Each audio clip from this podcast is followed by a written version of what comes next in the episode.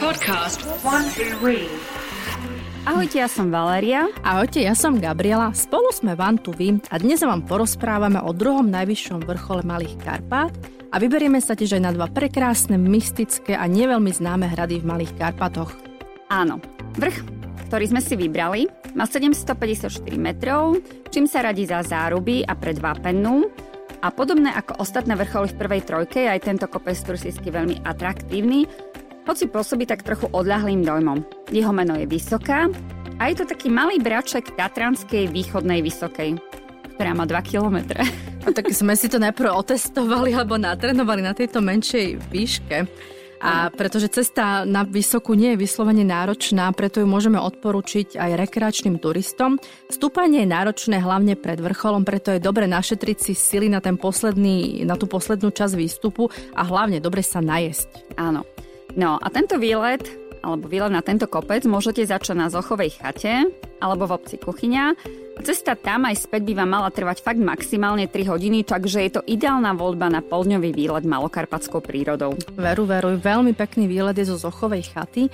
Turistom, ale aj neturistom žijúcim v Bratislave a okolí nemusíme toto miesto nejako špeciálne predstavovať, ale predsa len povedzme si niečo z histórie. Čo vieme o Zochovej chate? No, Rozvoj turistiky v tejto lokalite začal už v 19. storočí. Mesto Modrá tu vtedy postavilo prvú vilu, tzv. pánsky dom. Ten neskôr slúžil na stretávanie sa mešťanov v lone prírody. V roku 1932 vybudoval klub slovenských turistov Zochovú chatu na počasť Samuela Zocha. A ak by sme pátrali viac a ešte viac do histórie, zistili by sme, že v 18. storočí sa v tejto lokalite usídlili nemeckí a rakúsky drevorubači, ktorí sem priniesli vlastnú kultúru aj zvyky a ich potomkovia v tomto kraji žijú dodnes. Toto rekreačné stredisko sa nachádza nad vinohradnickým mestečkom Modra v nadmorskej výške 438 metrov v Malých Karpatoch. Odtiaľ to vedie fakt veľa turistických trás a cyklotrás do šíreho okolia. Sú tu rôzne ubytovacie zariadenia, hotely, chatky a aj vlek pre lyžiarov. Áno, pre všetkých bratislavských malých lyžiarov je tu vlek. No ak sa teda rozhodnete vystúpiť o, na vysokú to Zochovej chaty, je teda úplne jedno, či ste sa sem dopravili autom, autobusom či bicyklom, môžete prísť dokonca aj na motorke. Tak trasa začína od parkoviska po asfaltovej ceste smerom hore brehom a celú cestu hore na vysokú sa musíte držať modrého turistického značenia. Zo Zochovej chaty sa viete približne za hodinu dostať po červenej značke na novo otvorenú rozhľadňu Veľká Homola. Veľká homola má výšku 709 metrov a je to vrchol dostupný z viacerých smerov. Takisto existuje viacero kombinácií, ako tento vrchol začleniť do trasy výletu. Môžete si napríklad spraviť taký okruh cez Čermákovú lúku, kde sa dá aj grilovať, alebo si môžete odbočiť na prvotriedny vyhliadkový vrch Skalnatá. Je to len na vašej kondičke a nálade. A na Skalnatej vás bude vítať jeden opustený fotogenický strom, a je to miesto, kam sa chodí stanovať a pozorovať východ slnka. Áno, tak zase sme pri tej romantike. Áno, teda. romantika musí byť. Áno, ale vráťme sa k výletu, teda nášmu výletu. Na Vysokú sa dá vystúpiť aj z obce Kuchyňa. Tento výlet tiež trvá približne 2 hodiny. Trasa vedie po modrej značke, najskôr cez kopec nad obcov a po krátkom zostupe nasleduje miesto s názvom Vývrat, tomuto miestu však vedia aj asfaltka, tá je, odbočka, tá je vlastne odbočkou z hlavnej cesty za kuchyňou, takže sa sa môžete doviesť autom, takisto ako sme to spravili my a skrátiť si tak šlapačku. Nachádza sa tu niečo ako horáreň, pri nej môžete zaparkovať, to sme urobili aj my a vybrali sme sa do takého príjemného kopčoka. No, výstup na vrchol vysokej nie je nejaký vážny výstup. Nám to vtedy trvalo asi 90 minút, ale to súviselo hlavne s tým, že ešte bol sneh, nebol úplne roztopený. Ten terén nie je náročný a myslím si, že teraz by sa to pokoji dalo zvládnuť na 60 minút. Vrchol je charakteristický výrazným dreveným krížom, ktorý má takmer 2 metre a okrem kríža sa na vrchole nachádza aj ocelový stožiar. No to všetko je pekné, ale myslím si, že menej ľudí vie, že kúsok pod vrcholom sa za skaliskami hrebenia skrýva množstvo pamätných tabuliek, tie sú venované obetiam hôr.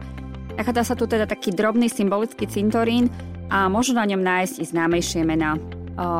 My sme ho našli, ale naozaj len preto, že sme o ňom vedeli a sme ho proste hľadali. Vysoká býva často označovaná ako najkrajší malokarpatský vrchol. No, neviem, nám sa teda viac páči Vápena, o tej vám určite porozprávame niekedy na budúce, ale aj Vysoká patrí vďaka svojim výhľadom do skupiny najnavštevovanejších vrcholov pohoria. Aj my sme obdivovali rozsiahle panoramatické pohľady na malokarpatský relief, bližšie či vzdialenejšie geografické celky ako Tribeč, Považský Inovet či Podunajskú pahorkatinu. No a v diálke sme dokonca zazreli aj Alpy aj Jaslovské Bohunice a jediný veterný park na Slovensku v Cerovej. Áno, toto všetko, všetko sme videli. Bola Áno. úžasná viditeľnosť. Áno, bol krásny deň, Áno. skutočne. A ak sa sem vyberiete a budete mať chuť ešte niečo zažiť, môžete sa vybrať napríklad k trom jazdcom, čo je skalolezecký terén, alebo na spomínatú skalnatú s krásnym fotogenickým stromom, alebo na Modrianskú skalu, to je tiež zaujímavý skalný masív za obcov Kuchyňa na začiatku Modrianskej doliny, a zaujímavé sú aj opustené bane v Modrianskej doline. Sú to vlastne staré štvolne, ktoré skrývajú mnohé tajomstvá, napríklad zimujúce netopiere, ale vstup je len na vlastné nebezpečie. A bola by skutočne škoda, keď sa už vyberiete do tohoto krásneho kraja, aby ste si nepozreli tajomné malokarpatské hrady, ktorých je fakt tuto veľa. A povieme si dnes niečo o hrade Branč a Dobrá voda. Nepatria medzi najznámejšie, ale sú fakt krásne. No, presne tak. Zrúcanina hradu Branč sa týči na takom výraznom homolovitom kopci vo výške 475 metrov nad obcov Podbranč, to severovýchodne od Senice, teda asi hodinu cesty od Bratislavy. A hrad patril do siete pohraničných hradov, ktoré zabezpečovali ochranu ciest smerujúcich z Moravy ku Karpatským priesmikom. Nechal ho postaviť magister Abbas Holhovca, a pričom práce s výstavbou začali asi v roku 1251. No, prístup na hrad Branč je skutočne jednoduchý. Autom sa dostanete až na parkovisko pod hradom a odtiaľ to peši asi 100 metrov na hrad. Z obce pod Branč ste na hrade asi za 5 minút. No nám, pre nás bola zaujímavejšia ako cesta na hrad, cesta z hradu, pretože nás navigácia proste posielala kade tade asi nám chcela ukázať nejaké zaujímavé zákutia. Hej, hej, šli sme lesom, nevedeli sme, či tade vôbec môžeme ísť ešte, že máme také terénne auto. Áno, bol to zážitok, veru. No a vyšli sme až na nejakých lázoch, bol to veru zážitok. A vráťme sa k hradu Branč, ktorý má samozrejme povesť a tá hovorí o robotníkoch, ktorí hrad stavali. Jedného dňa k ním prišiel žobrak a pýtal si kúsok chleba. Robotníci ale boli lakomí a nechceli mu dať ani len, ani len malinký kúsoček, vysmiali ho a poštvali na neho psov. Vtedy žobrak vyriekol kliatbu, nech hrad čert zoberie a každý peceň chleba nech sa na kameň obráti. No a veru, tak sa aj stalo. To, čo robotníci postavili cez deň, v noci niekto zbúral stále dokola. Robotníci sa bali, nevedeli si dať rady, až raz sa z čistej jasna objavil ďalší žobrák, ktorým poradil, nech to, čo vystávajú, posypu omrvinkami z Vianočného stola. Takže čakali do Vianoc. Chudáci čakali do Vianoc. a boli zúfali a hladní, ale nakoniec urobili presne to, čo im tajomný žobrák poradil od tej doby sa žiadne kúzla neudiali a hrad sa podarilo šťastne dostavať. A keď sme si tento krásny hrad obzreli, tak sme sa teda presunuli ďalej tou cestou, necestou až k hradu Dobrá voda. Názov hradu Dobrá voda je odvodený od početných vodných prameňov v jeho okolí. Jeho historické názvy sú aj Dobrá vada, Joku, Bona Aqua, Joku alebo Gutenstein. Prvá písomná zmienka o hrade je z roku 1263 a vie sa o ňom, že bol aj majetkom Matúša Čáka Trenčianského. No a na tento hrad to už nie je len taký akože 100-metrový výbeh, je to taká už trošku prechádzka a vybrať sa naň môžete z obce Dobrá voda, ktorá je známa predovšetkým ako pôsobisko a miesto posledného odpočinku najvýznamnejšieho bernolákovského básnika Jána Holého. Ten v obci v rokoch 1843 až 1849 dožíval posledné obdobie svojho života. Okrem prístupu z dobrej vody je možné sa na hrad dostať aj z hradišťa pod Vrátnom, trvá to 30 minút, zo železničnej zastávky po modrej značke až na ráz ceste s červenou značkou, ale z Brezovej pod Bradlom tiež to trvá 30 minút, od stanice po červenej značke dolinou. No a my sme si vlastne vybrali cestu z dobrej vody. Východiskovým bodom môže byť a aj pre nás bol obecný kostol, kde je možné zaparkovať. Potom je možné pokračovať ale úzkou asfaltovou cestou nahor. Tam dojdete k cintorínu a pokračujete cez, cez cintorín, aj my sme pokračovali a pokračujete a pokračujete, až narazíte na ďalší cintorín, taký starší židovský, ktorý uvidíte na ľavej strane a budete pokračovať ďalej lesom po červenej turistickej značke. No a k tomuto hradu sa tiež viaže nejaká povesť a podľa tejto povesti spáchal bývalý hradný pán množstvo zločinov, za ktorého dal kráľ uvrhnúť do väznice. Konkrétne do väznice na jeho vlastnom hrade, kde nakoniec osamotený aj zomrel.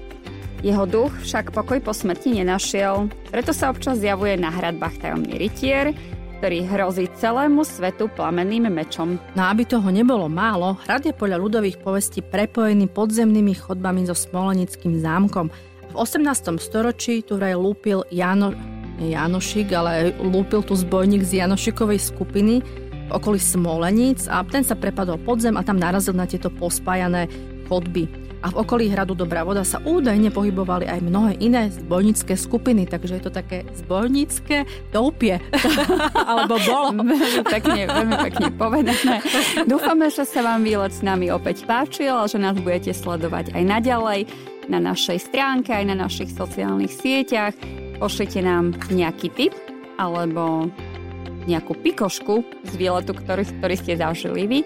Budeme sa na vás tešiť aj na budúce a píšte nám na adresu slovakia.vantuvi.eu a pozrite si našu stránku vantuvi.eu a tešíme sa na budúce. Ahojte. Ahojte.